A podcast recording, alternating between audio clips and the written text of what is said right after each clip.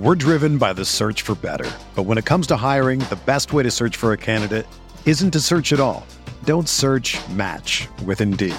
Indeed is your matching and hiring platform with over 350 million global monthly visitors, according to Indeed data, and a matching engine that helps you find quality candidates fast. Ditch the busy work. Use Indeed for scheduling, screening, and messaging so you can connect with candidates faster. Leveraging over 140 million qualifications and preferences every day, Indeed's matching engine is constantly learning from your preferences, so the more you use Indeed, the better it gets. Join more than 3.5 million businesses worldwide that use Indeed to hire great talent fast. And listeners of this show will get a $75 sponsored job credit to get your jobs more visibility at Indeed.com slash BlueWire. Just go to Indeed.com slash BlueWire right now and support our show by saying that you heard about Indeed on this podcast. That's Indeed.com slash BlueWire. Terms and conditions apply. Need to hire? You need Indeed. This podcast episode is brought to you by Coors Light. These days, everything is go, go, go. It's nonstop hustle all the time. Work, friends, family expect you to be on 24 7. Well, sometimes you just need to reach for a Coors Light because it's made to chill. Coors Light is cold lagered, cold filtered, and cold packaged. It's as crisp and refreshing as the Colorado Rockies. It is literally made to chill. Coors Light is the one I choose when I need to unwind. So when you want to hit reset, reach for the beer that's made to chill. Get Coors Light in the new look delivered straight to your door with Drizzly or Instacart. Celebrate responsibly. Coors Brewing Company, Golden, Colorado.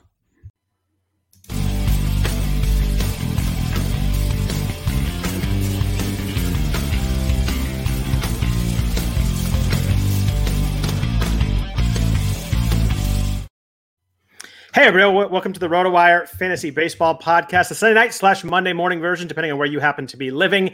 Uh, special guest tonight, uh, Jeff Erickson is out of town. I am very happy to be joined by the Roto Gut himself, uh, famous, uh, famous Twitter personality, famous high stakes fantasy baseball player, uh, someone that I've known for a long time, consider a friend. Hopefully, he thinks the same way of me. Um, Vlad Sedler is with us tonight. Uh, Vlad, how are you? I'm uh, I'm doing good. I'm doing good. Actually, I was uh, okay. I'm lying. Uh, I told you uh, before the show. Absolutely frantic, man. This is the, uh, the the first time all season that I was going to the wire with uh, with all my bids. Sunday night, 7 p.m. Pacific is our our deadline time, and man, I was just all over the place. So many injury issues, and making sure I, I have no zeros, and so it's been been a wild afternoon. Yeah, so it's uh, it, it, has been wild, and that, that's how usually my Sundays are. So you now you know how I feel every week as I go down to the wire. So, uh, just some housekeeping stuff at the top here. We are uh, we are live on Periscope, YouTube, uh, Facebook Live. If you have any questions, comments, you want to talk about stuff, uh, you can hit us up in the comments there if you have any questions for Vlad. Uh, we are sponsored by WynnBET. That's W Y N N Bet. Uh, we appreciate that. If you could please rate and review the podcast, you listen to us audio wise, or if you watch us, um, does go a long way towards helping people find the podcast, helping us out a lot. So we greatly appreciate that. Before we get into baseball, Vlad, why don't you? I think everybody knows who you are. You're more famous than I am, that's for sure. But like, how if people want to find you, um, where do they find you uh, these days? I know they can find you on Twitter. It's your your name is RotoGut there on the screen as you can see it. But uh, where do they find find uh, find your work and, and all your good stuff? Uh, you can find me next to my barbecue these days, uh, grilling on the weekends. What? But, uh, uh tell me what you made this weekend because I'm curious. Uh, so picked up some stuff at Costco. Uh, right. just just you know trying out different things. Only had this thing for a few weeks now, but I did some ribs on Saturday morning. Got my my father in law helping me out, watching different nice. YouTube videos, and those turn out pretty good. Nice. Uh, t- today we did tri tips, uh, did uh, two different rubs, marinated them the night before, and uh, came out all right. So yeah. How's the how's the meat quality at Costco? Not where I would have guessed you would have gone for fine meat to uh, to go in your smoker. Uh, it, it is. It depends what you get, but it right. seems to be pretty good. Um, uh, the the the tri tip I got was a prime, uh, and I mean it was like nearly the same price as the other one. It just looked so much better. So uh, yeah, no, ne- next time will be Whole Foods for sure. there you go. Nice. So tell us where that people where can find you, find your work, find uh, I don't know what uh, you're writing and all that kind of stuff.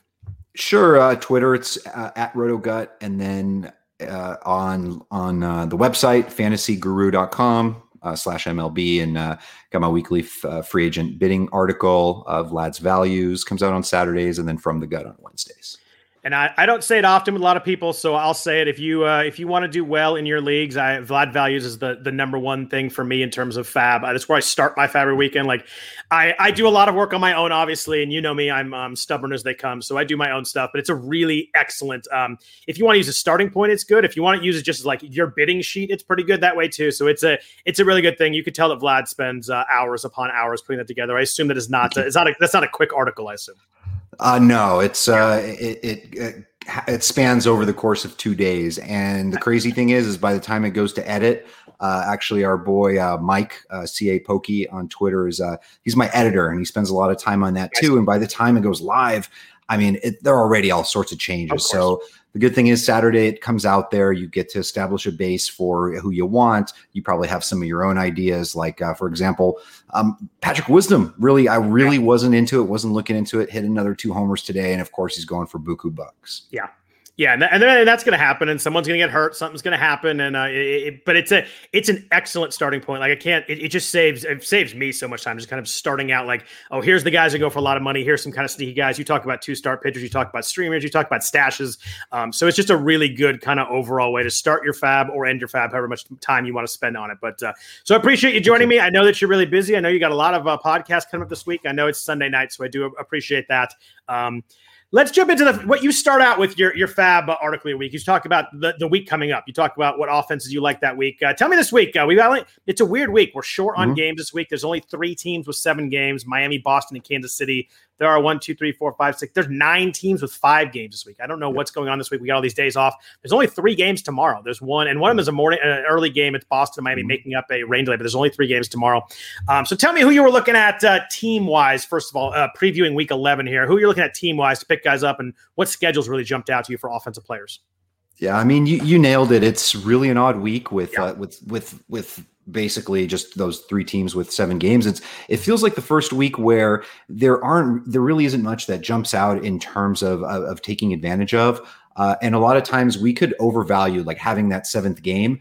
Uh, it, it, could be the difference between you know going a couple extra bucks or being a tiebreaker on uh, a couple players that we're looking at and usually there's something really nice to take advantage of. Uh, uh, you know, a, a, pitcher going to a couple of uh, pitchers parks, going to San Francisco, Oakland, something like that. And on the flip side, uh, Coors or, or, Baltimore, Camden, uh, uh Field, Buffalo, and um, I, I, didn't, just, I, didn't, I didn't know Buffalo's field was called. I'm going to admit that. Yeah, say yeah, Sahlen perhaps. Uh, S H S A H L E N. Uh, and I just so, know yeah. that everybody there was really drunk over the weekend. Every video I saw. But yeah, Buffalo loves their baseball. I mean, and when you have a team like that, crazy. I mean, to room for. They crazy. were making those like cup snakes in the stands, and they had like 200. The thing was crazy. Mm-hmm. Apparently, Buffalo can party a little bit. Oh yeah, oh yeah, that's that that, that is correct. uh, so yeah, I mean, as far as this week, looking directly at the three teams with seven games, uh, it is a bit of an advantage. The Marlins stick out, uh, at least among those three. Obviously, um, arguably the worst of those three offenses. But just as far as the schedule goes, uh, you get the one at Boston tomorrow, three three home uh, against Colorado. Those actually can end up being uh, low scoring games for all we know, especially with uh, uh, you know uh, the Rockies coming off elevation and and, and yeah. to Miami, the, the, the cross trip there. So maybe uh, some low scoring there, but you know, obviously you're still playing your you know your Jazz Chisholms of the world, Starling Martes. Uh, uh, Garrett Cooper is usually pretty good against lefties. I know they're going to get a few there, and then uh, with all the lefties, probably going to be sitting uh, uh, Corey Dickerson, I would think. Yeah, Corey Dickerson's been weirdly quiet, like just not driving a lot of runs, not uh, not doing very much. Uh, what about some of the uh, some of the teams with six games? Where anybody that really jumped out to you is like this is a really good schedule? So I like this offense to go off this week. Uh, first off, the two Los Angeles teams. You've got the Dodgers with uh, basically, I mean, anytime you're, you're seeing teams like uh, Detroit, Kansas City, Pittsburgh, Texas, Baltimore yeah. in the schedule, it's it's a good thing. And if you match up two of those, it's even better. So uh, at Pittsburgh uh, for three, and then three at home against Texas is a, a nice team uh, to use hitters against. And obviously, um, you know, you got AJ Pollock back there. Uh, we were worried about Max Muncy for uh, for a day over the weekend. He actually pinch hit today, so it looks like he'll be fine. Which means like Albert Pujols really, you know, outside of a deep league desperation streamer, we're not really using him. Angels are nice. Three Kansas City, three at Arizona. Arizona also another fantastic spot for us attack our hitters with.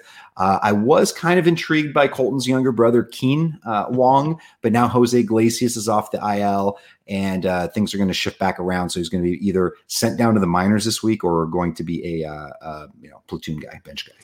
Yeah, I mean, and, that, and, that's really good info. I mean, you look at it, you got to look at it ahead of time because you want those teams that are playing bad pitching. Man, that's where you you see the big blow up games. You play DFS, you always want to, you know, you're mm-hmm. stacking against the, those teams: Kansas City, Arizona, Pittsburgh, uh, Baltimore, all the teams you mentioned there. So, uh, the other thing I like to look at is AL teams going to NL Parks. We lose mm-hmm. DHs at, at, that Ray. Uh, we have four teams to do that this week. The Indians are in St. Louis Tuesday, Wednesday. The Angels are in Arizona uh, Friday through Sunday. That could be uh, maybe missing a Shohei Ohtani uh, outing or two. They may they may uh, you know sit him a couple games or maybe at least one game in there. They don't really play him in the field very much. So if you play an NFBC, maybe a week to, to use him as a pitcher this week. You get a, a start at Arizona.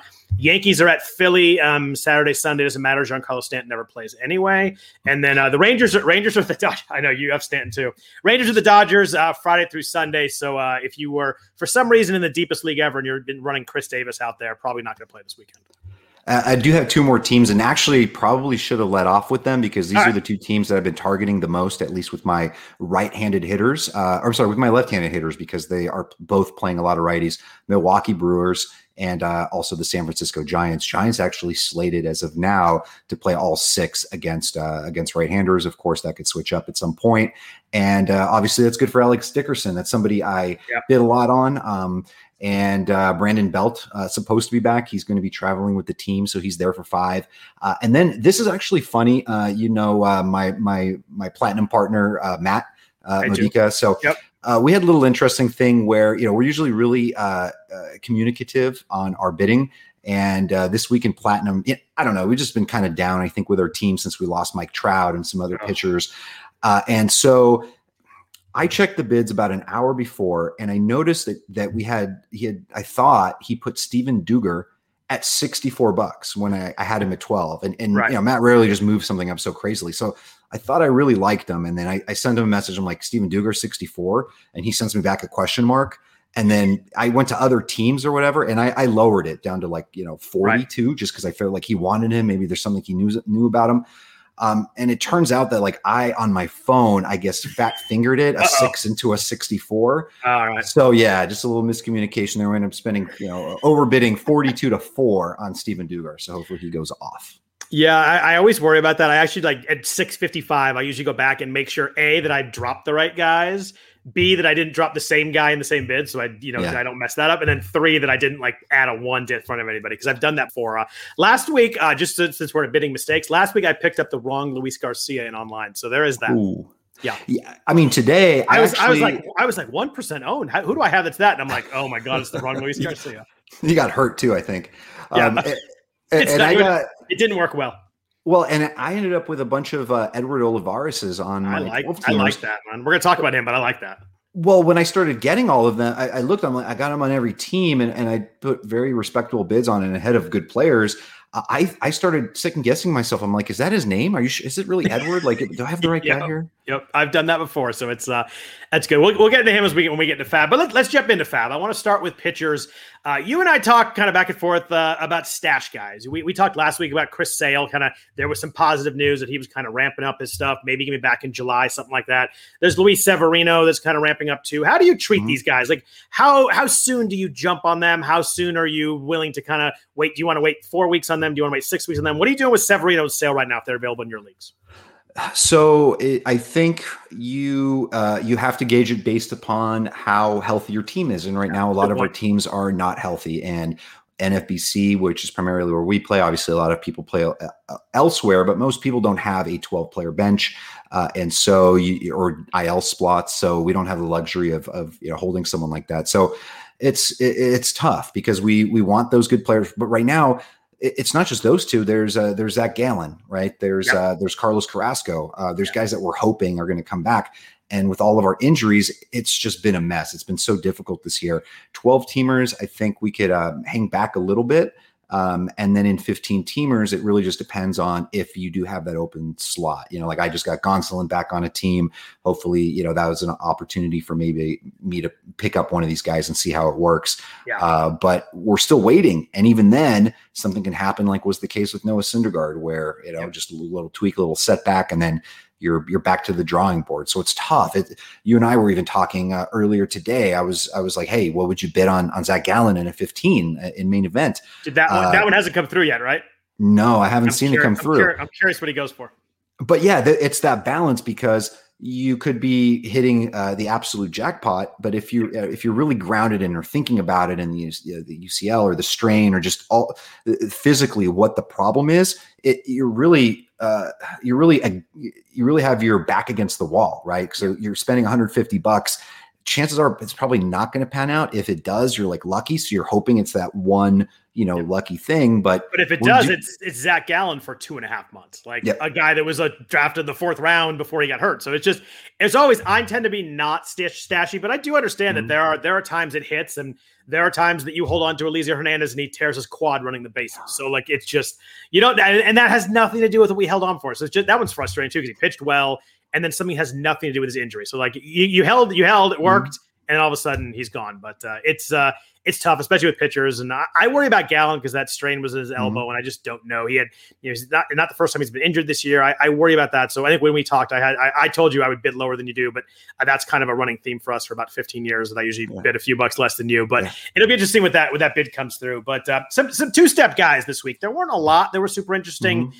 Martin Perez is a, kind of a fascinating one because he's been pitching really well, but he gets Houston and Toronto this week. Like mm-hmm you can't really get a worse matchup. I mean, that's really that's really as bad as it gets right there. Especially as a lefty, Toronto has all those righties coming in. Houston's got hitters everywhere. Uh, what did you do with Prez week? 3.09 ERA this so far this year in 50 innings, pitching really well. Not a strikeout guy. Swing strike rate's under eight percent.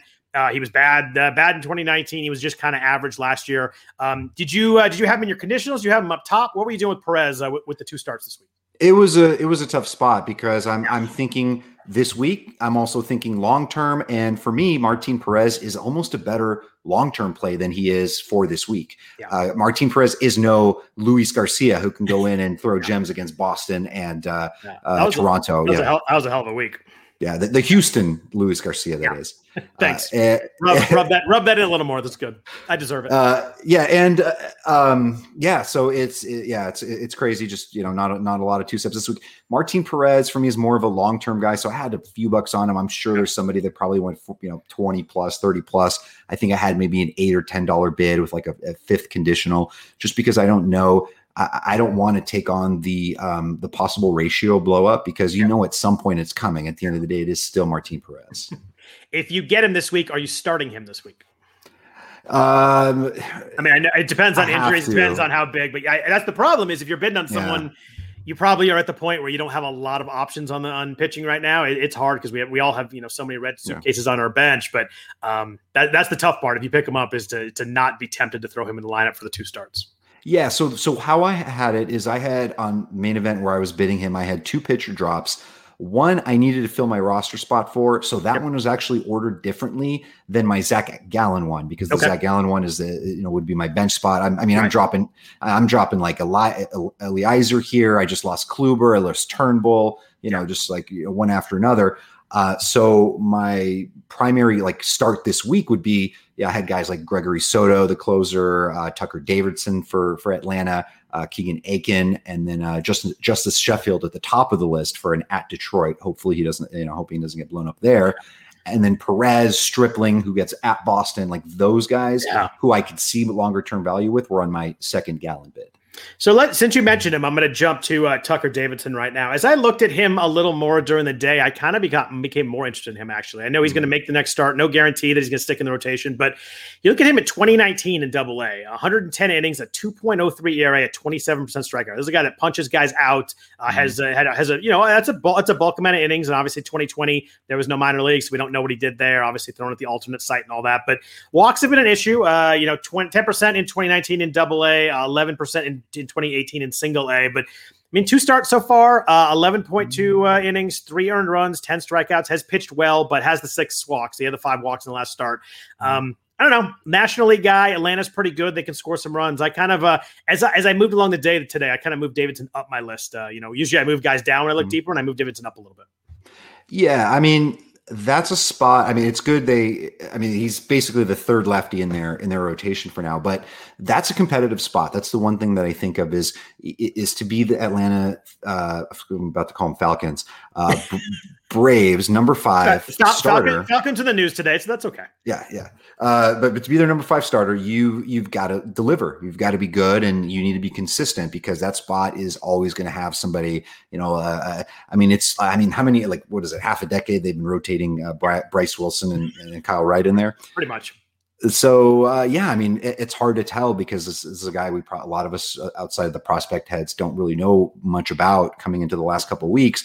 Like, is he legit? Is somebody can stick in the, the rotation? If he does, he's in a fantastic spot because he's on one of the better teams in the league. And and there's just something about that. It's it's part of the reason why we like a Martin Perez, a, a Nick Pivetta. These are teams that are going to provide. These are pitchers that are going to have teams that provide them run support and put them more in line with the win. So it makes somebody like a, a Perez more valuable than you know streaming somebody like uh, off Detroit or Pittsburgh.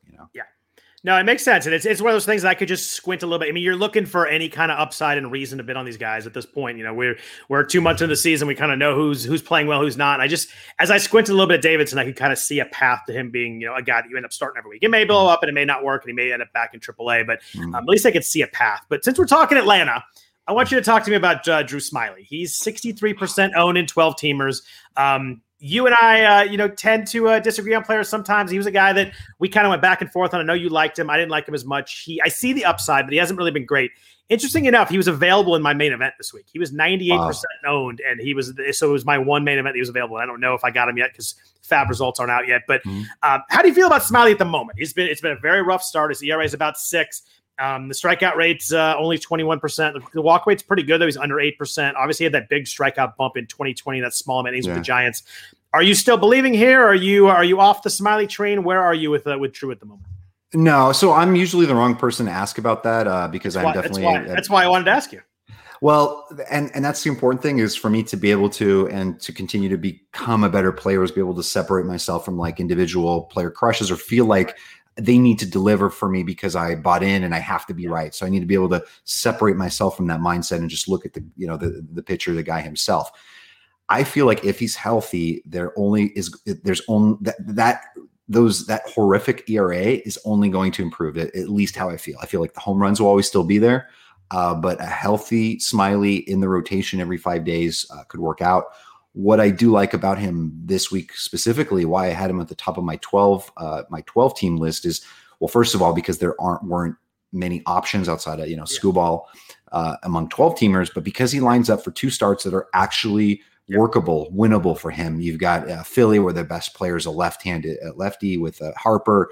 They've got Didi Gregorius out. They got a bunch of other mismatch uh, players. Alec Bohm isn't really hitting all that well, nope. Uh, so that's a good spot for him and then at Miami, of course, I think is also a good spot. Uh, so you know, if it's one of those things where if if he doesn't deliver uh, in this week, um, then I could see kind of. I have a lot of Smyly going this week. I've just had him on all my teams, so you know, it's it's it's ride or die here. Yeah, if he's bad this week, I'm blaming you. Just so we're clear. It's fair. Yeah, who is uh, who is the original Roto Crush? Was it Oliver Perez? Was it Corey Hart? Who was it? I I mean I don't even know. Uh, I, our, our first league together, you beat me with Oliver uh, Perez, so that's why I remember that one. Yeah, well, my first ever winning something really big was um, my first year playing the, the CDM, and that was Johan Santana's breakout year. And we picked him up for like minimum salary or whatever it was, and just you know just had that season. But yeah, it was Ollie Perez. Like it was, it he was, was awesome. kind of the, yeah, I yeah.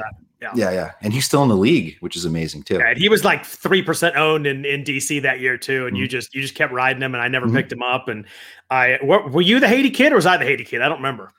That was you guys messing with me when I first came onto that message board. It was you and Mike Quackenbush, and yep. right, you guys. We actually we actually took over a team. Some guy quit his team, and uh, the head mm-hmm. of DC was like, "This guy quit. You guys want to take it over?" And it was uh-huh. called the Haiti Kid. I don't know why, but uh, we took that team over. We didn't know you were in the league at that point, and uh, we got up there, we made a big run, and then you flew by us at the end. So it's uh, you know how uh, how roto friendships are begun. So Yep, indeed. Uh, let's jump into some relievers. Um, Paul Fry in Baltimore uh, is probably pitching the best in that bullpen. 22 mm-hmm. and uh, two thirds innings, ERA just under two. Huge strikeout rate, 37%. Yeah. Massive strikeout guy. Uh, the walk rate's an issue, 11% there, but he was really good last year, too. 2.45 mm-hmm. ERA last year in 22 innings, obviously, short season last year. Throwing much harder than he did two years ago. The, the, biggest thing I looked at was like, why wasn't he very good in 2019? It was like two and a half or three miles an hour harder. His slider's like a mile and a half faster this year, too. Um, it's Baltimore. We don't know mm-hmm. what the situation is. Who knows? I think Hunter Harvey might be back now too, and they don't win a ton of games. But uh, were you in on Fry all this week where he was available? I was, and it was interesting. I had mentioned in my article how a few uh, really the some of the sharpest players we know, uh, Casey Chaw, Phil Dussault, and some other guys, they were uh, and gals were picking up Paul Fry last week, and so. Yeah. Since we haven't seen what uh, what bids have gone for this time, I don't know how much he went for.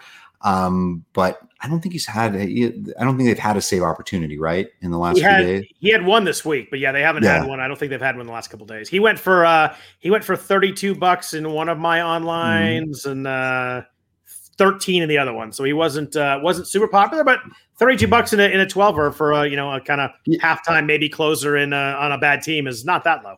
Yeah, and and just think about how fickle that position is and how much we're chasing closers every year. Like if yeah. he had three saves this year, this guy's going for 200 plus. Like people are spending all their money and all because they're yeah. like, oh, he's the guy.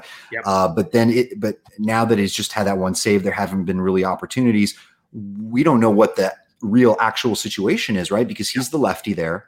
You've got Cole uh, Sulser, who has been just as good. Also, uh, ERA WHIP, uh, you know, under two, under one. had a little experience closing last year too. Like he was their guy for a little bit during the season. I remember, I remember picking him up, yep. and he was he was a popular guy there for a few weeks. Yeah, and and, and he's the he's the righty there, and then you've got yep. Hunter Harvey back in the mix. Um, but yeah, I mean, for for all we know, maybe you know uh, because Cole had Sulser had done it before, maybe he's the guy. Maybe they'll just do like uh, the the Royals and other teams do, just take yep. it um, situationally, depending on who's up, whether they need the lefty or the righty. Crazy. Sulser's strikeout rate has doubled this year from last year. That's uh, yeah, yeah. He had some big strikeout numbers in the minors, and he wasn't a big uh-huh. strikeout last year, and that's uh, that's a pretty significant jump there. You're right. I mentioned that Fry was the best guy, but I think Sulser's you're, you're right has been right there with him. So uh, Cesar, Cesar, Cesar Valdez should not be the guy. I think it's what we're coming yeah. Yeah. What's funny is he racked up like eight saves really quickly. Like he was up there. Wait, yeah. did they have the second best bullpen in on, in that on that in that division? Uh, they they might. Um, I'm trying to think of those bullpens. It ain't Toronto. Uh, probably right yeah. behind Tampa Bay, right? Yeah, I mean, obviously Boston. I Barnes, Ottavino and Barnes have been good, mm-hmm. but yeah, Barnes mm-hmm. been, Barnes blew a save tonight, has been really good. Um, Chapman's Chap, uh, yeah, he blew the save, and they came back and won. He might have gotten the win. I think he got the win actually course. Uh, yeah, he did awesome because he won. They scored two in the tenth. So he blew it. Uh, he gave up a run in the uh, in the bottom of the ninth, and they scored two in the top of the tenth. Um, then Chapman's been great, but the rest of that bullpen uh, doesn't really mm. fire you up very much. So yeah, it might be mm-hmm. so. You mentioned the Royals. Uh, Josh Staumont is back from the IL. Um, he uh, starting to be the guy before he got hurt. Like he was kind of. They, they, they've been all over the place. It's been, you know, it's been Barlow, it's been Greg Holland uh, going mm old mm-hmm. school for a while. But before Staumont got hurt, it looked like he was kind of getting a little bit entrenched in that role. Maybe the leash was growing a little bit. Uh, 2.78 ERA in 22 innings. He's another guy. The walks are a big issue. 13% yeah. career walk rate, but good strikeout guy, 26%, throws 97. And one of those guys that, like, I think at some point they want to give him the job to see if he can do it. Like, is this going to be our guy for the next three or four years? So um, I know that you were in on Staumont the first time around. I don't know if you ended up dropping him. Did you, did you were back in on him? How do you feel about the Royals closure situation at the moment?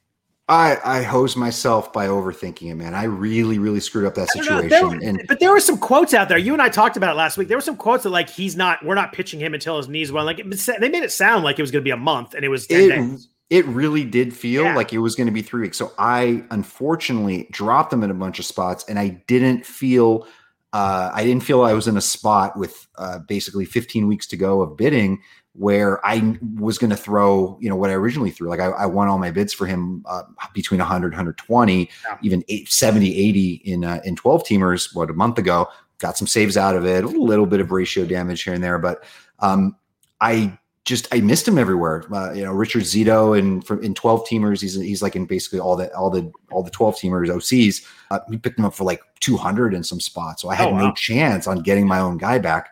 Uh, and I don't know. I'll, I'll, see how it looks on the main event bids, but uh, but but really could have used Staumont back. I just couldn't bid more than fifty.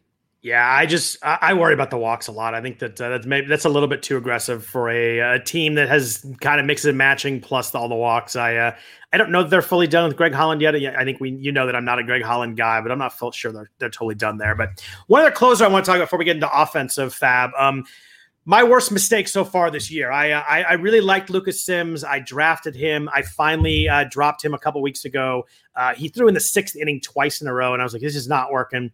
Uh, has five saves the last two weeks since I picked him up. So it did not work out well. It started rough, but the ERA is down to 4.9. His K rate is actually up 35%. He was 65% owned in 12ers. Uh, I know you're in a lot of 12 teamers, so he's probably available in a couple years. How aggressive were you with Sims?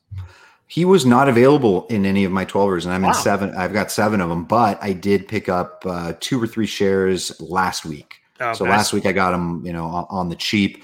Um, and, and, it's nice to see at least a little bit of clarity there. Uh, yeah he was somebody that I was into and and drafting during that period of time when uh, Amir Garrett's like, you know, I really want that job, whatever. And I'm thinking, yeah. okay, Garrett's the lefty. I like Garrett. He's he's pretty good. Yeah. Sims is the righty here, just as good, if not better. The guy can be a legit closer. And then we've obviously dealt with this mess for the last uh, two months with you know Doolittle and random guys and the Garrett yeah. blowups and all this. But um, you know, even if it's a two man committee, that's a better spot than than you know like uh, Seattle, for example, right? Yeah, like, which is that's a total mess. Yeah, like in Seattle, for example, when Graveman comes back um, at some point next weekend, he's still the high leverage guy. He'll get his opportunities, um, but they'll always put him in the high leverage spot first. And then there's Middleton, and then there's Montero. So there's kind of like that. Both, both, both gave up runs today. Yeah, neither of them were good. It was rough. Yeah. So, so what I'm saying is that those three guys, you just never know where the saves are going to come from, and just, I mean, just basic math, here you have two guys pretty much now, right? It's Sims, it's Antone and Tony. Yeah. And so, yeah, I mean, just better odds of possibly, you know. We're driven by the search for better. But when it comes to hiring, the best way to search for a candidate isn't to search at all. Don't search match with Indeed. Indeed is your matching and hiring platform with over 350 million global monthly visitors, according to Indeed data, and a matching engine that helps you find quality candidates fast. Ditch the busy work. Use Indeed for scheduling, screening, and messaging so you can connect with candidates faster. Leveraging over 140 million qualifications and preferences every day, Indeed's matching engine is constantly learning from your preferences, so the more you use Indeed, the better it gets. Join more than 3.5 million businesses worldwide that use Indeed to hire great talent fast. And listeners of this show will get a $75 sponsored job credit to get your jobs more visibility at Indeed.com slash BlueWire. Just go to Indeed.com slash BlueWire right now and support our show by saying that you heard about Indeed on this podcast. That's Indeed.com slash BlueWire. Terms and conditions apply. Need to hire? You need Indeed getting someone uh, or putting yourself in a position for saves by having somebody on the Reds now. Yeah, I think they just want Antone in, in multiple inning spots. It's just hard to mm-hmm. line that up sometimes. Like you can line up the bullpen where he goes the eighth and ninth, but he gets any trouble and you've already used the other guys, mm-hmm. then you're in trouble. If you bring him in the seventh, he kind of if he pitches two innings, great. If he pitches an inning a third, you can still work with that. It's just mm-hmm. always kind of hard to line up the eighth and ninth. And you saw we saw it with years with the Brewers with Hader when they did that for a while, and like they just kind of used him when they needed to, and it'd be sometimes it'd be the seventh uh, with one out, and you're like, all right, well he's not getting the ninth. So it's just uh, mm-hmm. I think Sims, uh, Jeff and I talked about. It, I mean, Sims is the guy that we thought was going to get the most saves, but I sometimes you just get points. We have injuries and you got to drop guys, and that one that one really uh, really stings for sure. But uh, let's jump into some hitters on FAAB. But first, a note from our sponsors, real quick. Like any good team, hiring the right employees for your front office is just as important as recruiting the best players for the game. That's why you need Indeed. Indeed is the job site that makes hiring as easy as one, two, three. Post, screen, and interview all on Indeed. Get your quality shortlist of candidates whose resumes on Indeed match your job description faster. Only pay for the candidates that meet must have qualifications and schedule and complete video interviews in your Indeed dashboard. According to Talent Nest, Indeed delivers four times more hires than all other job sites combined. Get started right now with a free $75 sponsored job credit to upgrade your job post at Indeed.com slash BlueWire. Get a $75 credit at Indeed.com slash BlueWire. Indeed.com slash BlueWire. Offer valid through June 30th. Terms and conditions apply. Credit Karma has always been there to help you make better financial decisions. And now they want to help you even more. With a Credit Karma Money Spend account, you can be rewarded for good money habits. Credit Karma Money is a brand new checking account where you can win cash reimbursements for making purchases. Just pay with your debit card, and if you win, you'll be notified on the spot, and your Instant Karma cash will be added back to your spend account. Open your FDIC insured spend account for free. There's no minimum balance requirements, no overdraft fees, and free withdrawals from a network of over 50,000 ATMs. And when you make a purchase between June 8th and June 30th, you'll automatically be entered to win $1 million. Right now, visit creditkarma.com backslash win money to open your free account and start winning instant karma. Go to creditkarma.com backslash win money to sign up for free and start winning. That's creditkarma.com slash win money. Instant Karma is sponsored by Credit Karma. No purchase necessary. Exclusions and terms apply. See rules. Banking services provided by MVB Bank Incorporated. Member FDIC. Maximum balance and transfer limits apply. So Vladimir, start at the top with Patrick Wisdom, who you mentioned uh, earlier is someone that you know, kind of a late addition to your to your article this week. Two more home runs on Sunday. Now has seven home runs and 36 plate appearances uh, with the Cubs, playing third base uh, every day for them right now.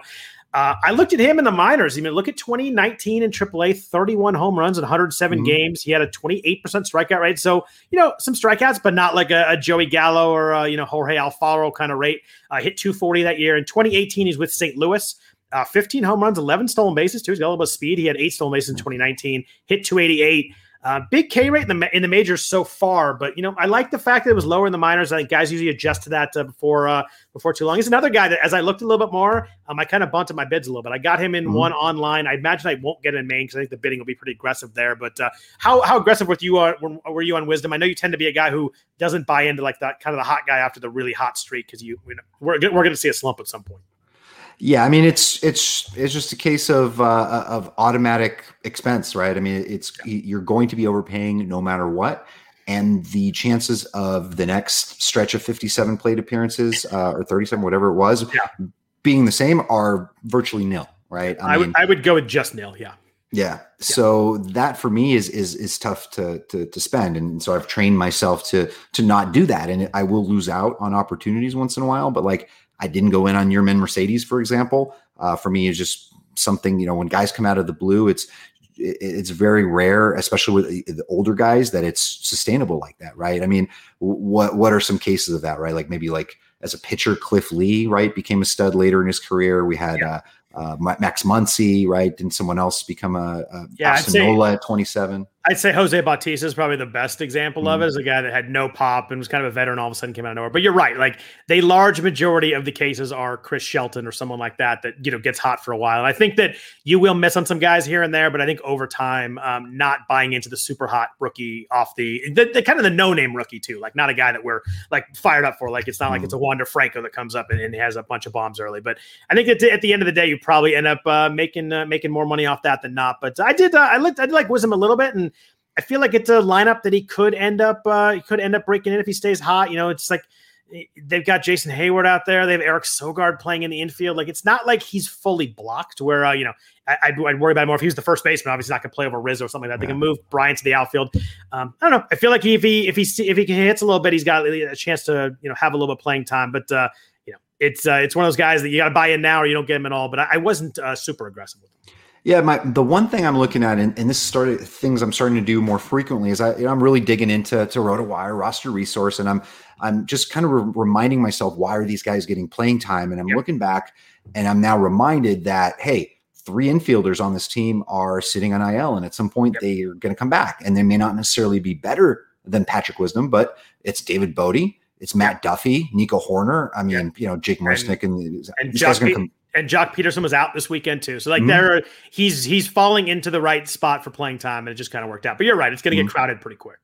Yeah, and what sucks, I mean, is that well, you got like a five game week this week, and if something doesn't happen or he doesn't have a good week, and then these guys end up coming back, yeah. Bote comes back, starts you know getting hot, and it's just that you know that constant shuffle, and then all of a sudden he finds himself out of the lineup, and then yeah. before you know, you would you spend 150 on. Yeah, no, I, I agree there. Uh, another guy that got called up is, is Bobby Bradley, and th- he should have a little more playing time. The mm-hmm. the Indians' offense is an utter mess. Um, you know, they uh, they they DFA'd uh, our, our, friend, uh, our old friend Jake Bauers, who uh, not my friend. Liked, I think we liked like four years ago or something like that. Yeah. But um, there is there is room for playing time here. Their first base is pretty much wide open in, in Cleveland. He can play. Um, he's a guy who has a lot of power. 33 home runs in 2019 in AAA, but with a 34% strikeout rate. Um, he had nine home runs already in AAA this year. In you know, however, mm. they haven't played that many games, but he's hitting a buck 96 with a 32% strikeout rate. So. Mm it, it is what it is. I mean, he's a he's a big swing guy, has a lot of power, has a lot of swing and miss. He homered on Sunday, which probably bumped up his price a little bit, three or four. He's utility only right now in FBC. He will get first base probably pretty quickly. He has two games of first base already, but um, for this week, he's utility only. So if you have a, a Nelson Cruz or someone like that, you can't uh, you obviously mm-hmm. can't play both of them. Uh, where were you with uh, with Bradley? You know, he came up last year, uh, was struggled, and then uh, he's back up now. Uh, were you were you fired up about him? Yeah, I mean, I started bumping him up, I guess, towards the end of the day on Sunday uh, because uh, basically, or on teams where I now have JD Martinez in outfield eligibility. So that opens up a slot. It opens up the possibility where it's going to probably take him a couple weeks to get that that first base eligibility. Uh, and I think he's still going to platoon with uh, with Yu Chang. I think Yu Chang will play some first base against lefties. Um, but you kind of know exactly what you're getting out of uh, Bobby Bradley, and and though it's not exactly the same, he does kind of remind me of what Austin Riley did a couple years ago, where Austin Riley, 2019, right? Was it? Yeah, he got all up, kinds of big bids and hit for like three weeks and then didn't get another hit for three hmm. months. Yeah, but the, the thing is, he was also red, red hot in AAA leading up to the point of his call up. And then he continued being hot for, for another week and a half or whatever it was, two weeks. Yeah. And this is the same case with Bradley, right? He was just, just tearing the cover off the ball, at least power wise, even though he was yeah. like 33% strikeout rate in 180.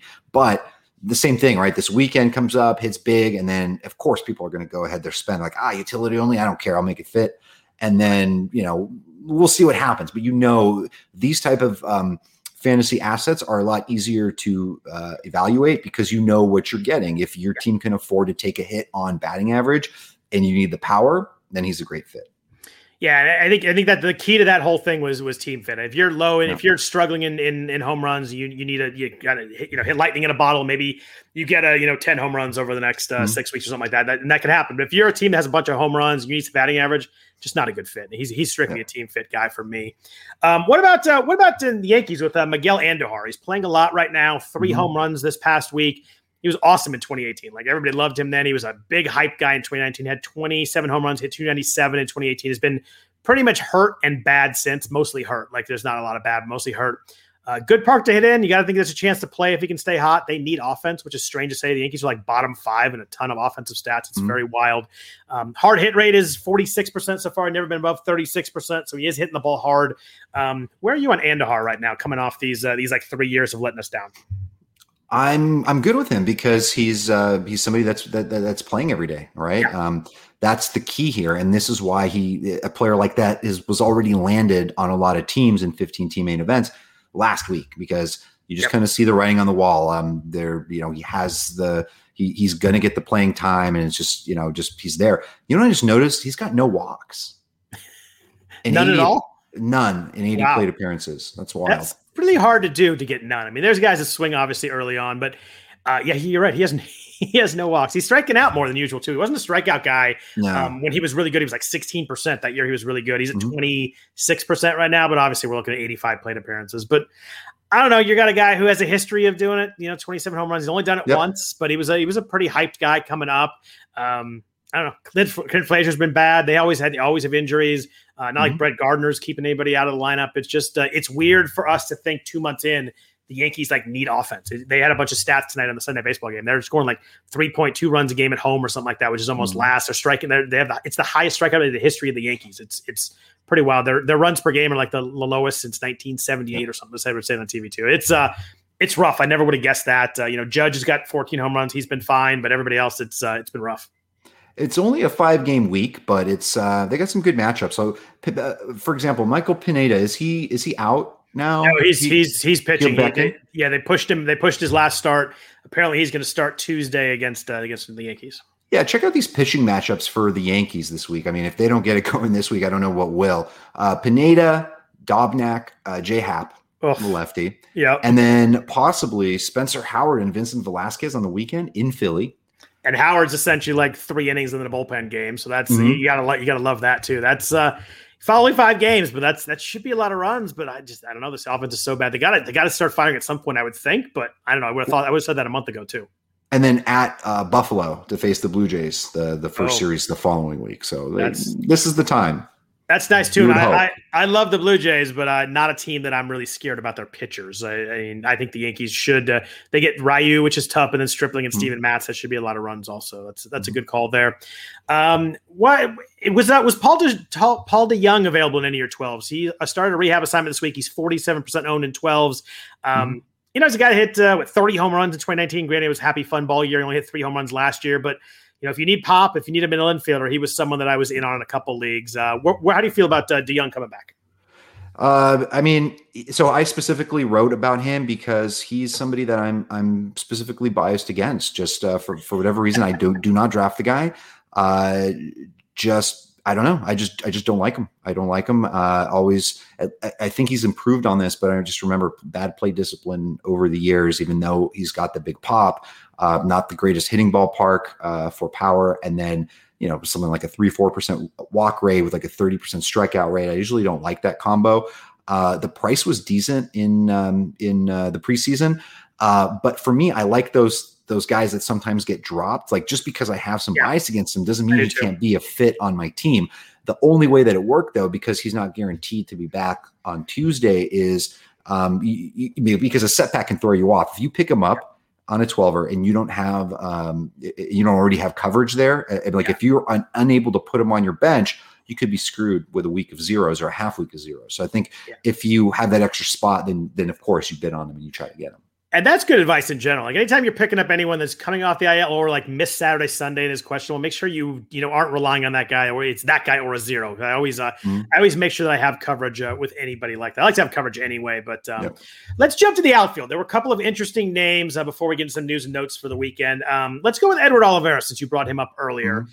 This is a guy that uh, he got called up. We were kind of excited. He got called up last Sunday, so he wasn't available in NFBC formats at least. Uh, he got called back up when uh, when Alberto Mondesi went back on the IL. Shocker there. Um, the question with me with Olivares is that I really like what I see. He was uh, he was 18 home runs, 35 stolen bases in 2019. We really liked him. We got called up last year when he was uh, mm-hmm. you know with San Diego. Um, good K rate in the minors. I really like this bat a lot if the playing time is there. He's hitting 372 so far in AAA. My question for you, I guess, is uh, you know what do you see with Olivares? You mentioned you picked him up as some 12ers. The question really is where will he play? It's just I, yeah. it seems to me like he probably should play for Jorge Soler right now, but the Royals aren't going to do that.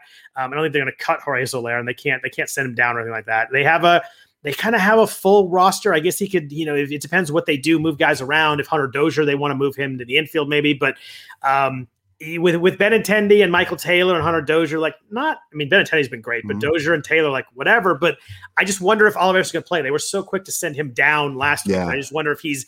That was the thing that kind of held me back. Like I don't know where he is in their plans. Yeah, I mean that was the sort of the telltale sign, or at least what should have kept our bids uh, somewhat reasonable and to not go crazy, is the fact that yeah, because the fact that he is only up right now, as far as we know, is because Mondesi got hurt and, and yeah. they, they called him back up. Uh, the one thing that I do like is the fact that they do have some flexibility with that lineup where uh, Jorge Soler doesn't even need to play outfield. Like he can continue to DH. Yeah. Uh, Kelvin Gutierrez can go. He can, that, he can go back to the minors. Too, is maybe we go Dozier to third and Gutierrez out yep. there would be would be a good plan. I I just feel like Olivares is the guy. Like if he would like to get hot for like a week at the mm-hmm. right time, he could just stick and be really, really valuable. And a guy that you play every week in, in fantasy lineups. And it's funny. Uh, our friend uh, Dusty Wagner just uh, chimed in with the chat, uh, asking how we feel about Olivares versus Taylor Trammell. Um, I know you were uh, big on Trammell this week. Someone you were bidding on to, from reading your article.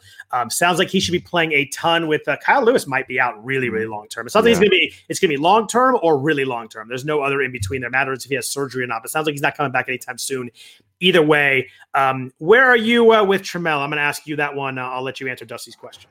Uh, so he was my actually my favorite of the uh, right. of the young players uh, to to to bid on and to to give a shot on, mostly because Kyle Lewis is out for a while and he does have a chance here, right? So the, the thing with Tr- Trammell, obviously big time prospect.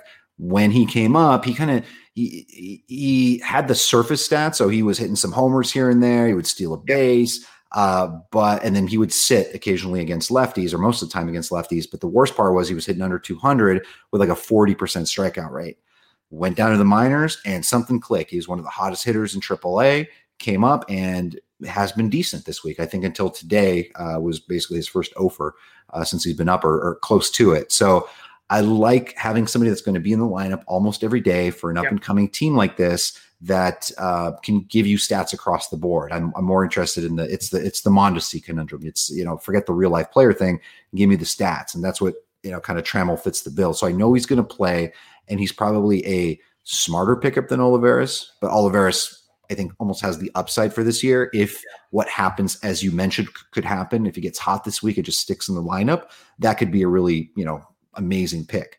Um, so in 12 teamers, that was a tough decision I made. Like there's guy like guys like AJ Pollock and Alex Dickerson that I know I'm going to drop the next week. Mm-hmm. So I just made Olivares my top bid and just see what happens, right? For 10, yeah. 12 dollars, it was worth a shot just to see what happens.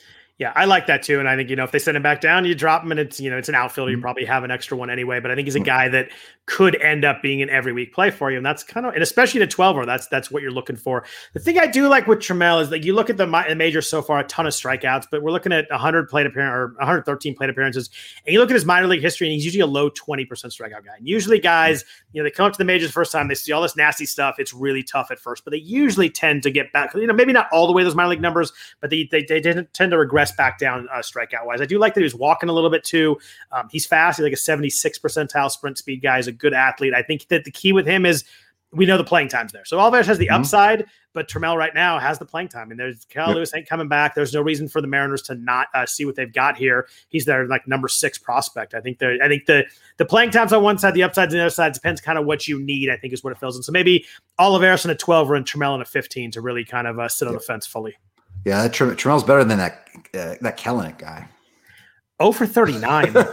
like I get it, like who cares the slump, but 39 yeah. oh for 39 is pretty absurd.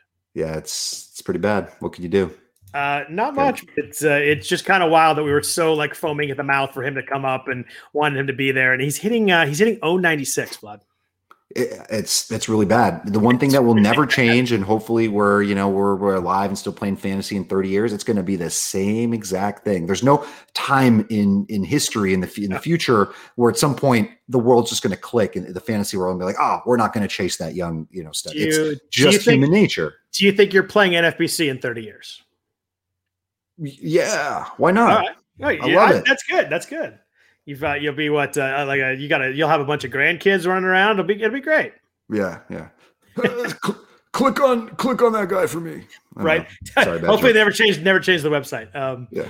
The other outfielder I want to talk about real quick before we jump into some other stuff, uh, Bradley Zimmer is, is, back up. Is the guy that we have, uh, you know, we have talked about for multiple years. Every time he's come up, he's really struggled. Um, he's back up with another chance. Uh, again, we talked about Cleveland. Their lineup is is not good. He has three stolen bases already. He's not. Uh, he's been awful in the major so far though. Two twenty five, a thirty three percent strikeout rate. He just he swings and misses too much for a guy that doesn't have a lot of pop. Is kind of what it comes down to. I, I, I tend to not like guys who, you know, if you're going to swing and miss, at least give me some home runs. And there's there's mm-hmm. not a lot there. Does have 27 home runs in his or 27 stolen bases. Sorry, is 172 major league games. Uh, I had Zimmer behind Taylor Trammell and Olivares, but uh, where were you on Zimmer? I, it was up there. So it, it, exactly, and, and, I mentioned him in my in my Sunday update in, in my article because uh, missed him on, on on the first time around he is valuable for teams that are just looking to get a boost in strikeouts. And I, I'm sorry, in stolen bases. And I have teams like that. Yep. Um, unfortunately, one of those teams is a team that has Myles Straw. So I can't really uh, play both Myles Straw and Bradley Zimmer kind of really. Yeah, Straw, Straw had two stolen bases this week. Nothing else. Finally. Steals. Yeah. Yeah, but, but you know, you know what I mean? Like two punchless guys where yeah, you, you, can't, you, you can't play two rabbits out there. Yeah, it's not like you know uh, uh, we got away back in the day winning leagues with like you know Dee Gordon and uh, uh Ben Revere on the right. same team. but I think I had, I had a couple over. really good Ben Revere teams. I love Ben yeah. Revere for a Me while. Me too. Me too. That's a, that's a good play center field too. We had a couple catches that were just absurdly good. Yeah.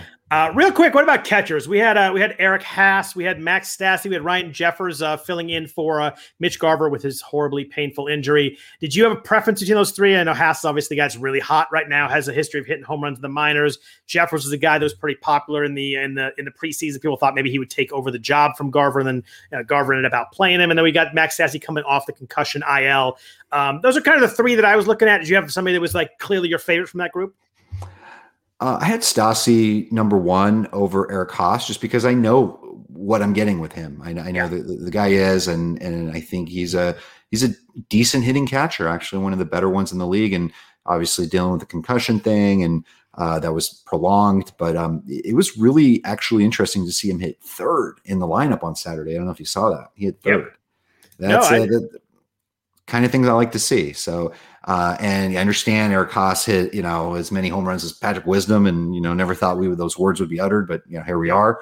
And uh, I just know what type of premium that's going to come for, and those aren't prices I'm willing to pay for. I'd rather get the Stassi for a little cheaper. I mean, uh, you know, you know, even a Reese McGuire, I, I, threw in for like a dollar as like a fifth conditional bid just in case because now Danny Jansen's hurt and he may get an opportunity. Just give me a live body that won't kill my batting average is what I'm looking.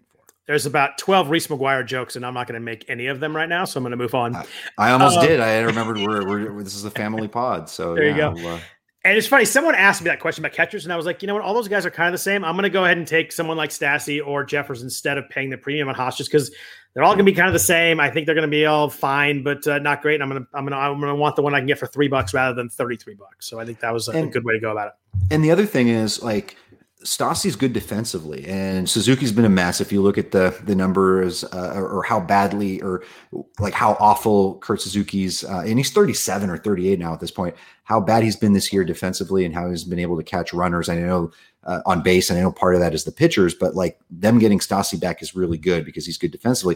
With Eric Haas, like, yeah, he's hitting a bunch of homers this week, but they got Jake Rogers and Wilson Ramos come back eventually, right? So at some point, if that happens to coincide, Ramos coming back at the same time Haas is slipping, he can go back down to the minors. And I'd rather have somebody I could that has longevity, I guess. Last four years, uh, Max Stassi's swing strike rate has dropped all four years. His barrel rate's over 11% the last two years, over a 40% hard hit rate the last four years, 63% so far this year. Grand uh, 45 plate appearances. But Stassi's a guy that I've really liked just because he hits the ball hard. If you're going to give me a mm-hmm. catcher, like give me someone that hits the ball hard and I'll kind of figure it out from there. And maybe he, you know, maybe he falls into that, the 260 season that uh, we're hoping for. He hit 278 last year, hit 275 so, so far this year. I think he's a guy mm-hmm. that hits the ball hard and give me a catcher for that that's really cheap at that. Uh, I'm, I'm going to take that every time. Yeah, not to mention he's uh, I I had him on on in my starting lineup for two weeks, thinking he was going to come back off the IL. So I took two weeks of zeros of him. So so what you're uh, saying is he owes you. He owes me. He's a, he's an Oakland A's uh, fourth round draft pick, so I've a uh, you know, special special place in my heart there. Uh, let's talk about a few news and notes. I want to I'm going to go pretty quick here because there's some players I want to ask you about here at the end. Um, just a few guys that went in the IL. Evan Longoria went in the IL with a left shoulder injury. Kind of a bummer here. He'd been playing yeah. really well. Expected to miss four to six weeks. I dropped him in 15 teamers. You agree with that move?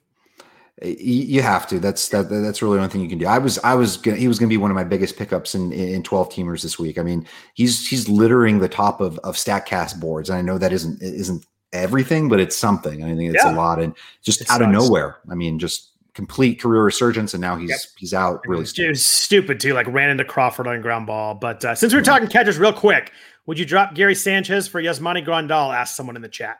In a heartbeat, in two seconds. I think I think I think I would too. They both are kind of rough, but uh, Grandal's a really good player. He's just uh, mm-hmm. batting average wise, it's been it's been really really bad. He's been he's been crushing homers lately, and, yeah. and I think he's the like the like not only he's not only the top uh, walking catcher, like highest walk rate, base, yep. best place discipline among catchers. He's like top eight, I think, in baseball last I five. I think he's got to be because he and he's twenty nine percent walk rate this year, which is just yeah. truly absurd. Fifty five percent hard hit rate, sixteen percent barrel. There's no way that one thirty six BABIP uh, sticks, even though he's really slow, but not that that slow. Um, I would take uh, I take Grandal too, especially if you can pick him up. I would I would grab him off the waiver wire in two seconds. Uh, by the way, you know, uh. I'm sorry. I keep no, no, go ahead, go ahead, no, go. I was going to say the other weird thing about La Russa is how um, I don't know if you had noticed, but uh, up until two weeks ago or three weeks ago, uh, and I know Grandal was hurt. Um, was La Russa had him batting like sixth or seventh, and it didn't make any sense. It doesn't. Like, he gets on base. He's a 400 OBP. Like he should be hitting. Literally, yeah. it's literally what the guy does. And you don't hit him second. Well, guess what? A bunch of injuries happen, and you have to play him second. All of a sudden, he starts crushing. Go figure. Yeah, it's amazing how how many things the White Sox do to cover up for Tony La Russa being a debacle. um, Alberto Montes, who mentioned earlier on 10 day to IL with a hamstring strain, obviously not something you want with a guy you're relying on steal bases. He missed six straight days. They finally put him in the IL. They have not given us a timetable yet, so I don't know if that's going to be four more days or two more weeks. I don't know, mm-hmm. but he is uh, on the IL now. John Means went on the IL with a left shoulder strain. Uh, Orioles are waiting MRI results as of the last time I checked. Uh, kind of a bummer here. We were looking at a, at a Means breakout. Yeah, absolutely. It's a it's a real shame. Um, the that actually that means injury actually got me a little bit more interested in Keegan Akin. and though I really highly uh, advise people against chasing rookie or second year pitchers in the AL East. Yeah. Uh, he at least intrigued me from the point of he was going to have at least a rotation spot for now. Means being out means Akin's in for a bit. Yeah, we talked about him earlier, and you bringing him up made me look a little bit deeper. I mean, guy, guy strikes guys out, and I think that uh, you're we're, we're, it's meager on the on the waiver wires. It is. You give me mm-hmm. a guy that uh, punches some guys out. You can play matchups. Obviously, you're not going to throw him against Boston or Toronto and Camden, mm-hmm. but if you can find some good matchups, I think he uh, I think he's an intriguing guy too. A few other notes here before we uh, move on. Uh, Spencer Turnbull, one on the Iowa, some forearm tightness. Did you drop him or did you hang on to him?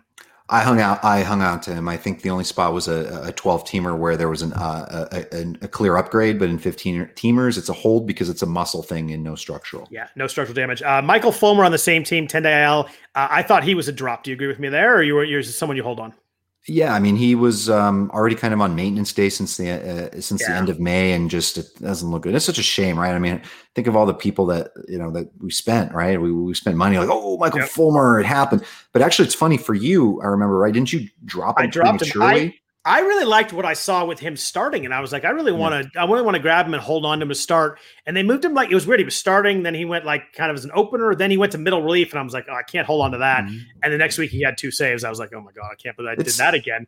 But it turned out to be not really that big of a loss it's like a whole like up and down ta- like you can like yeah, do like a, a true Hollywood story Michael Fulmer the 2021 season. Yeah me uh, me I could do that with Michael Fulmer and Lucas Sims and it'd be quite the documentary there. It's just the angst and uh, angst and troubles that I sit in by myself in my office talking about those two guys to myself.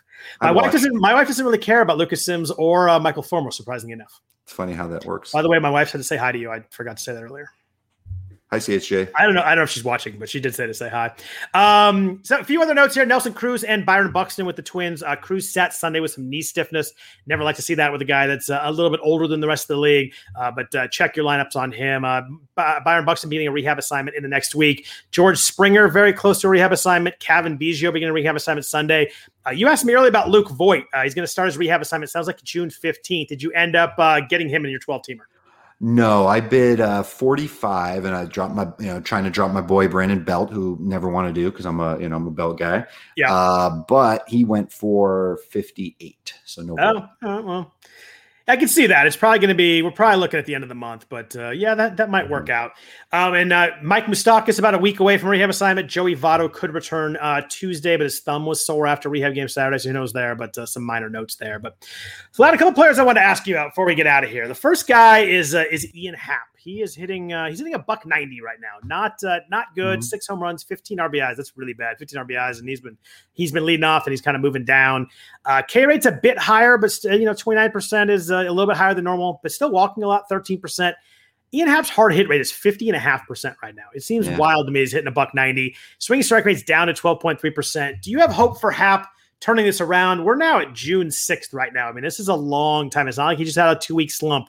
Um, if Happ was like dropped in your league, would you pick him up? If you were in a trade league, would you try and buy low? Uh, you just want to stay away from him. Where where are you with Happ at the moment?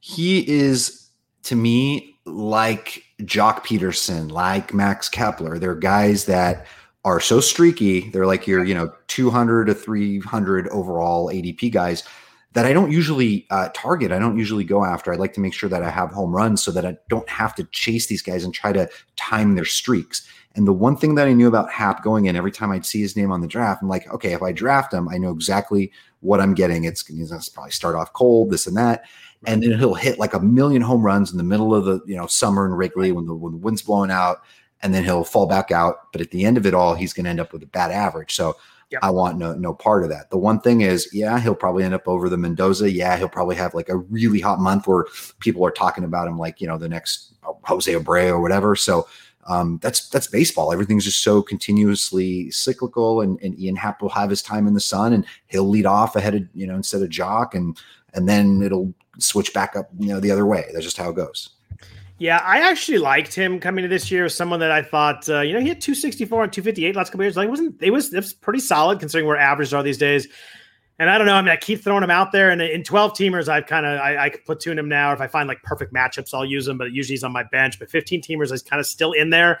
But the problem is kind of what you mentioned. Like I'm worried that I sit him, I'm gonna miss that five home run series, and then you, all yeah. of a sudden you really screwed yourself. But as you do that, you keep getting series of hitting, you know, going two for twelve, and it's killer. But he's a tough guy. Guys like that are really tough because you know that if you bench him, the second you do, they're gonna have five home runs. You're just gonna you're just gonna be so pissed. Yep. Yep. Exactly. Uh, what about uh, my boy Mark Canha? I got to talk about one Oakland A's player here. Uh, you know, Mark Canha, as of today, was leading the major leagues in runs, which is a pretty yeah. crazy stat. When you think about all the names out there, guys out there.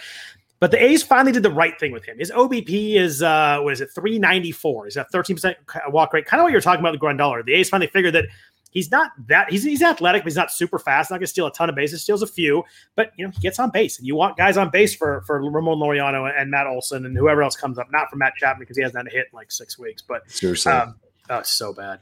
Uh, but Canha's at 2 50 59, 11 home runs, 47 runs scored. He's mixed in seven stolen bases. Um, if you're in a trade league, are you trading Canha high? You're just kind of riding this wave and figure he's leading off all year. Where are you with Canha? You, yeah, you just ride the wave. I mean, you know, first place A's. And you recall, like, you know me, like I'm a, I, I love Matt Olson, maybe not as much as you. And, uh, you know, I, despite the fact to give you crap about the A's, um, I usually like them and draft them. For whatever reason, I was very anti A's go, offense going into this year. And that's one of my biggest L's because I have no uh, 30 teams. I basically have like maybe one Canha, uh, almost no Olson at his ADP. Like just uh, Laureano, I wasn't interested in. So, I'm, hopefully, you know, hopefully, avoided Chapman though. Uh, yeah, no Chapman, no Chapman either at the ADP. But uh, it's interesting because I was complete 180 with these guys the year before. But uh, but is interesting because again, he's he's 32 and he's just getting it done. I mean, for, for a while there, he was just the the, the guy the, the guy in DFS you would just play because he was platooning and he would hit against lefties and usually hit a home run against lefties. It was like you know death taxes and Canha against a lefty. Well, now he's a full time guy, figured it out, and it's amazing to see. Wish I had, I would wish I was a part of it. Do you know what his walk up song is? No. It is Like a Virgin by Madonna. Oh my god, that's hilarious! It is beautiful. Every time the A's start, game starts, I'm like, oh, McKenna's up. so if uh, if you're in a trade league, just because we're talking about the A's, uh, if you're in a trade league, I would stop right now. I would go make an offer for Sean Murphy. I think this is the last time you have a chance to buy low on him. He's hitting 222, but 45% hard hit rate, 12.5% barrel, has really looked better at the plate the last uh, couple weeks. So if uh, if you can snag uh, Sean Murphy from the guy who's maybe tired of him, you got six home runs, not uh, only 15 runs scored, but he's at 30 RBIs. That's a lot for a catcher. Um, but 222, I'd play that up. I'd try and make a move for Sean Murphy right now. Yeah, uh, he's gonna he's gonna creep up there in the the home. I mean, he's gonna I, he might surprisingly get to uh to to 20 20 plus homers this year. I would I I, I think so too. Um, Yankees tonight. Uh, we were watching the game. Uh, DJ LeMahieu went 0 for 6 tonight. Now down to 250. Ooh. This is a guy who's like going like late second round, early third round in drafts. He has three home runs, two stolen bases, not what you're looking for from that pick. Does have 33 runs, but 14 RBIs. So he's low in home runs, stolen bases, RBIs, average and batting average. Uh, barrel rate's under 3%, which actually was last year too. Um, I, I think that, uh, did you do the fade? You did the fade show with me, right? You did. Yeah, he was a fade. Yeah. He was he was, he was a fade for us at. He was a fade for both of us. So I mean, and we looked at that. We're like, this guy is like he's really good, but he doesn't hit the ball that hard. It's kind of hard to bank. I liked him, but it's high price. Mm-hmm. Um, where would you make here right now? His, his K rate's almost doubled from last year. Last year was absurd, under ten percent. We knew it was going to go up a little bit. But it's up to seventeen and a half percent.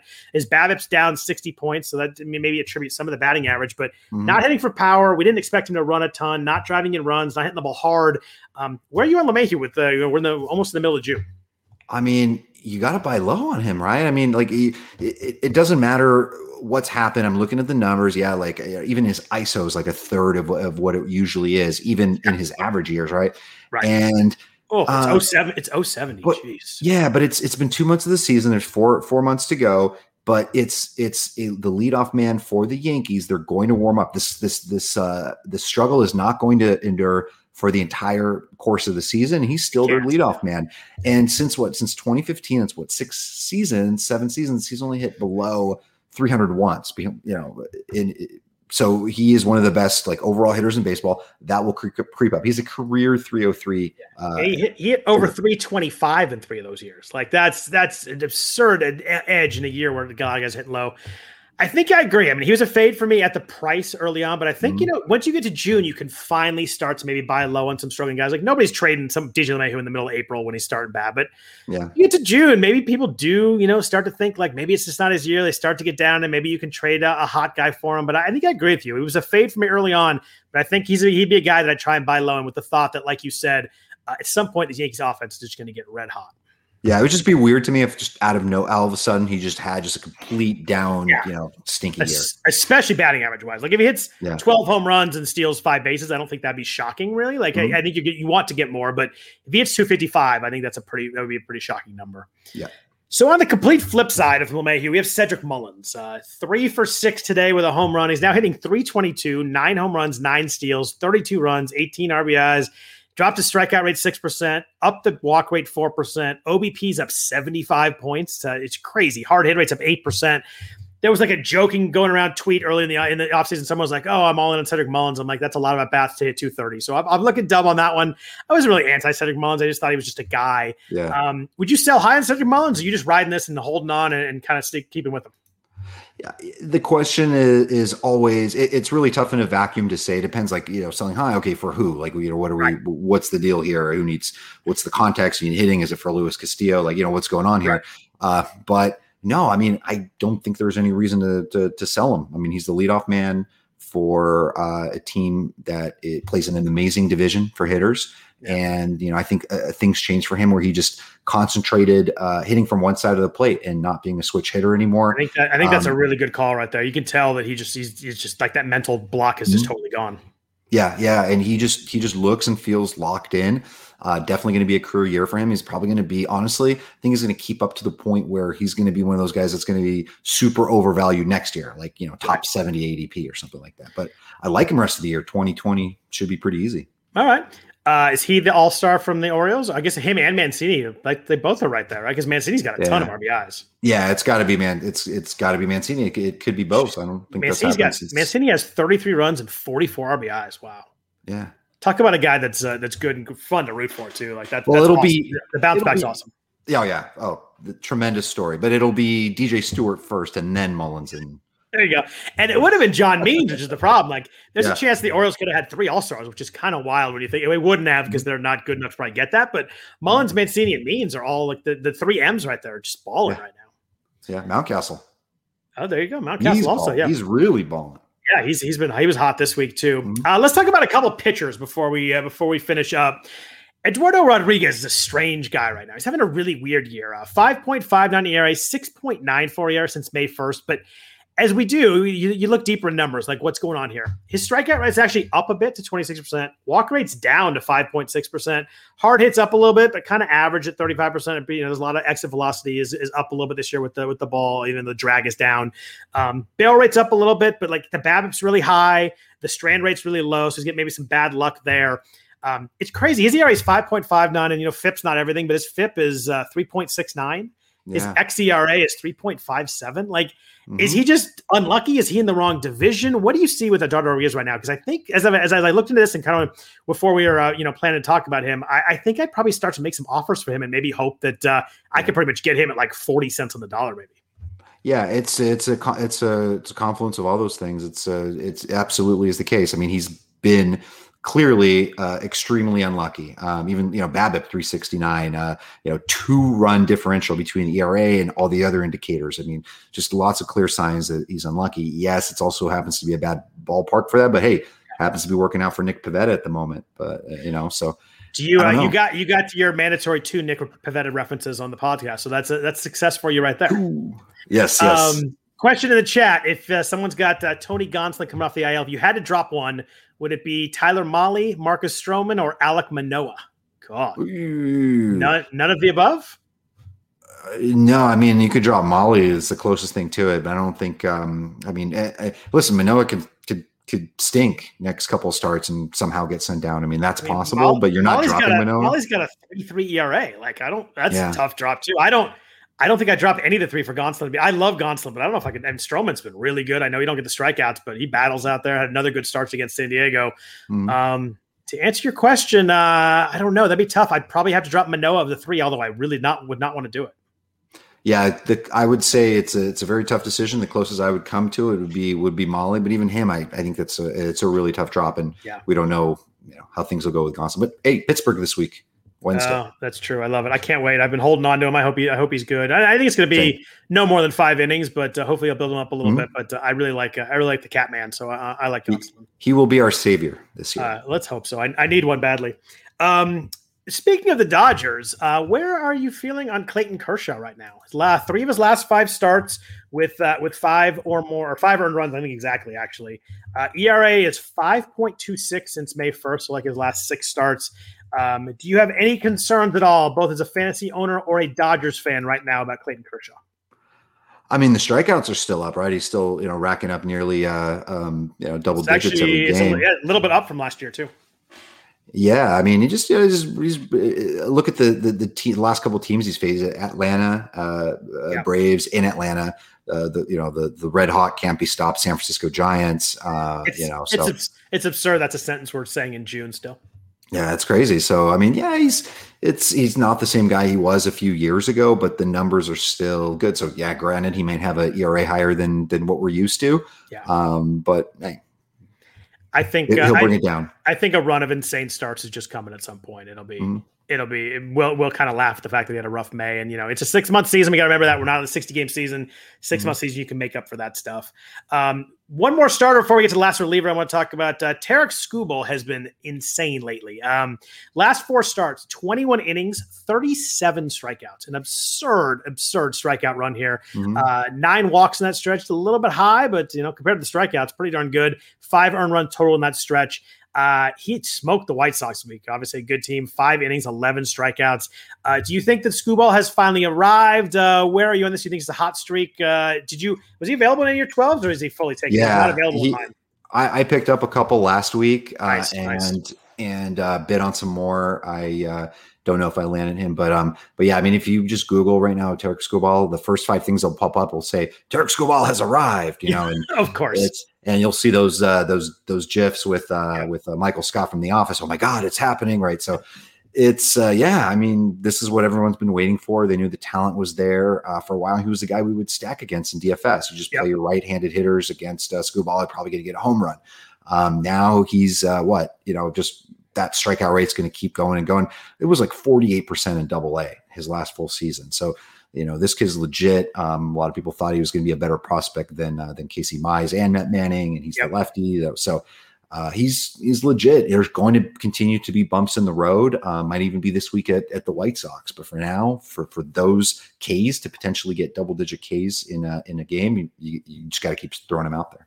Wow, that's wild. He does. He gets the White Sox again. You're right. That's to be interesting to see if they, uh, when they see him again, how they how they react there. I uh, I had looked at him earlier. I didn't quite see that 48 percent strikeout rate in Double A. That's an absurd number. Wow, that's wild. Um, so our old buddy Mark Melancon is uh, just uh, just kicking along here. 19 saves. He has more saves than some of my teams, which is uh, very sad to say. Um, crazy enough, since May 1st, uh, he has 13 innings, 13.1, 10 saves, a .68 ERA. In that stretch, he has eight strikeouts and nine walks. Like I have no idea how this is working. His FIP in uh, since May 1st is 4.94. His ERA is 0.68. Granted, small sample that happens, but holy hell, where where what do you think? How many saves in Melancon up? Does he keep this job? Is he just is this just a dream year? Like what, what's happening with Mark? What if you had to look in your uh in your gut vision at the end of the year? What uh how does Mark Melancon's year end up? probably um, on the mound when the uh, when the World Series is won because he sees the future. He is Jacob from Lost. Have you seen the resemblance? So he's not human. That's a that's a good call. That's kind of freaks me out a little bit, but you're right. He does Yeah. look like a lot like him. yeah. yeah, there's something there, man. I don't know. I don't know what he's doing, how he's doing it. I, I love 19, he, has nine, he has 19. Oh, I did too. uh, But like he has Yeah. 19 saves.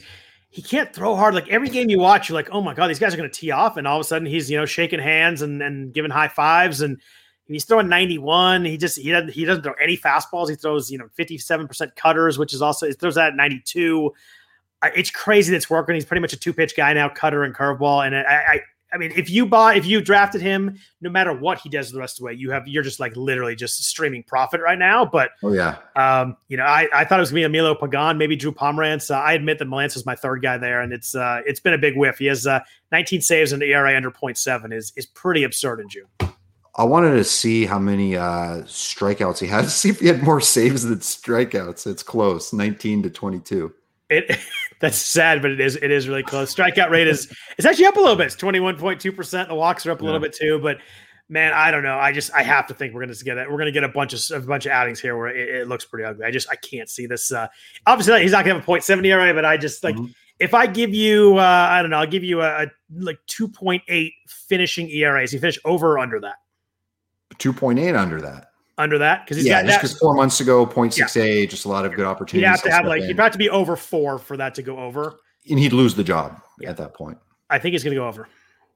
Oh, I think, I, mean, I think he's have a couple of like big four five earned run games, but I don't know. John Gant finally got his this week, right? It, it, it happened finally, so he's got to get his at some point. But it's been uh, it's been a great run. But anybody else that uh, you want to talk about? We've kind of hit it uh, normal no, near the end here. Is anybody else you want to talk about? Anything else you want to say while I got you here? Uh, no. I mean, this is this is fun. Obviously, uh, you know, talking to you on Sundays and uh, whenever we get the chance to do this is absolutely fantastic. Uh, and luckily, we have a little bit of Monday with only three games to yeah. maybe, you know, I think it's a good day to maybe look at our teams, just kind of a little bit of a checkpoint and, and see how things are going, especially for people that have a lot of fantasy teams. Yeah. A lot of times we're just in sort of a, uh, just like auto mode and don't really get a chance to sit back and, and look at things at, at a macro level. So I think that's a good idea. But yeah, no, I think I mean, that's, a really good point too. Like we're a third of the way through the season. Like you're at the point now where standings matter. You know what you need, what you may not mm-hmm. need, what you have, what you don't have, where to really mm-hmm. address stuff. And I think you're right. I think you get a day where there's three games. You have very few lineup decisions tomorrow. Like you pretty much have to set the guys, the six teams, and that's pretty much it. Um, mm-hmm. that's a really good point. I think I'm actually going to take you up on that. I'm going to do a little Zen uh, moments with my teams and try to figure out if I can uh, if I can make a run. It's been going the wrong way so far. My offense is really good. My pitching was bad, and now my offense is starting to struggle a little bit. So I have to uh, have to figure out a way to dig out uh, dig out of that hole. But uh, it's a long season. I still got a lot of FAAB left, so hopefully we can we can figure out a way. You always have, man, always a lot of FAAB left. You're going to be able to get whoever you want whenever you want. It's going to be a huge advantage this year. This is the year to save. We need uh, we need some we need some big guys to come up. I mean, it's I don't know who it's going to be. I mean, obviously last week was Alek Manoah, and he got he got smoked this week, but I still think that's going to be someone that's going to going to help out. Uh, but but you'll still underbid it on Kowar next week, right? Uh, he throws, comes in, throws a gem. You're still going to go like 100. Big name. I mean, I went. uh I went the two. I was the backup bid from Manoah last week. I was a two, like 270, and he went oh, for oh, wow. three something to mine. So I was fairly aggressive there. Uh Kowar's the next big guy, right? He's the he's the Royals prospect that's just smoking yeah. people in the minors. Yeah. Yeah. It's Cool. Um, so before we get out of here, tell everybody again where they can find you, where they can uh, where can they can find your work and read your stuff. Uh, Vlad Sedler at RotoGut on Twitter, fantasyguru.com slash MLB is where you'll find me. And again, uh, if you uh, if you do play in any league with FAAB, I cannot recommend Vlad's uh, FAAB article enough. Um, I don't uh, I don't read a lot of stuff. To be fair, I like to kind of get my own opinions on stuff, and Vlad's one of the things that's a must read for me every week. So if you do uh, if you do play, I would highly suggest it is worth the subscription price itself just for that article. There's obviously a lot of other good stuff on there too, but uh, Vlad's article jumps out as, as something that's just super valuable for for any FAAB league, whether you play your home league or NFBC high stakes, whatever be in between, any league where you're picking up free agents. It's it's it's a it's a must read for me every week. Thank you, Scott. Thank you so Absolutely. much for having me, bro. And yeah, thanks for taking the time. I know Sundays are a bit easy, and then you got uh, you got kid, you got dog, and then you have a cat at home too, and then you got all kind of stuff two. going on there. Oh, two cats. Wow. I don't know if you want to admit that on the air, but you just did. Uh, but uh, so yeah, I appreciate you coming on. I know Sundays are crazy, but I do appreciate your time. I know everybody's time is valuable, so I appreciate you carving out a few minutes. I do mean that. So, if anybody else, uh, if you listen to us, if you enjoy listening to it, if you could please rate and review the podcast, leave us a bunch of stars. If you uh, could do that on any wherever you happen to listen to us or watch us, that'd be fantastic. Helps a lot. We want to thank uh, WynnBET. It's W W Y N N Bet for their sponsorship of the podcast. Greatly appreciate that. Other than that, we will be at, back at you next Sunday. Uh, Toby Batflip Crazy is going to be filling in for uh, Jeff next week, so looking forward to that one. Really good uh, NFBC player has a uh, podcast he does with uh, with with Bubba, the Bench with Bubba podcast. They they, they split that, they do that, and Batflip Crazy they're they're together. So really good podcast there. So looking forward to uh, talking to Toby. I've never like I've been on him with like some live streams and stuff, but never had a full one on one podcast. I'm looking forward to that. So uh, please tune in then, and then uh, after that, Jeff will be back, and then we'll have uh, we'll have more bad puns than I promised. So thanks everybody for listening. Really appreciate it. As always, uh, we will be back at you next Sunday. Take care. Whether you're a world class athlete or a podcaster like me, we all understand the importance of mental and physical well being and proper recovery for top notch performance. That's why I'm excited that Unifyd Healing is sponsoring this podcast. Unifyd Healing is a new and super innovative global network of wellness centers powered by Energy Enhancement System, or EE System. If you haven't heard of the EE System, you'll want to listen up. This technology promotes wellness, deep relaxation, purification, and rejuvenation. At hundreds of locations across the globe, access to a center is easy and affordable. Interested in experiencing the EE system technology for yourself? Go to unifiedhealing.com slash bluewire to learn more and find a center near you. That's U-N-I-F-Y-D healing.com slash bluewire. No material or testimonials on the Unifyd Healing website are intended to be viewed as medical advice or a substitute for professional medical advice, diagnosis, or treatment. Always seek the advice of your physician or other qualified healthcare provider with any questions you may have regarding a medical condition or treatment and before undertaking a new healthcare regimen, including EE system.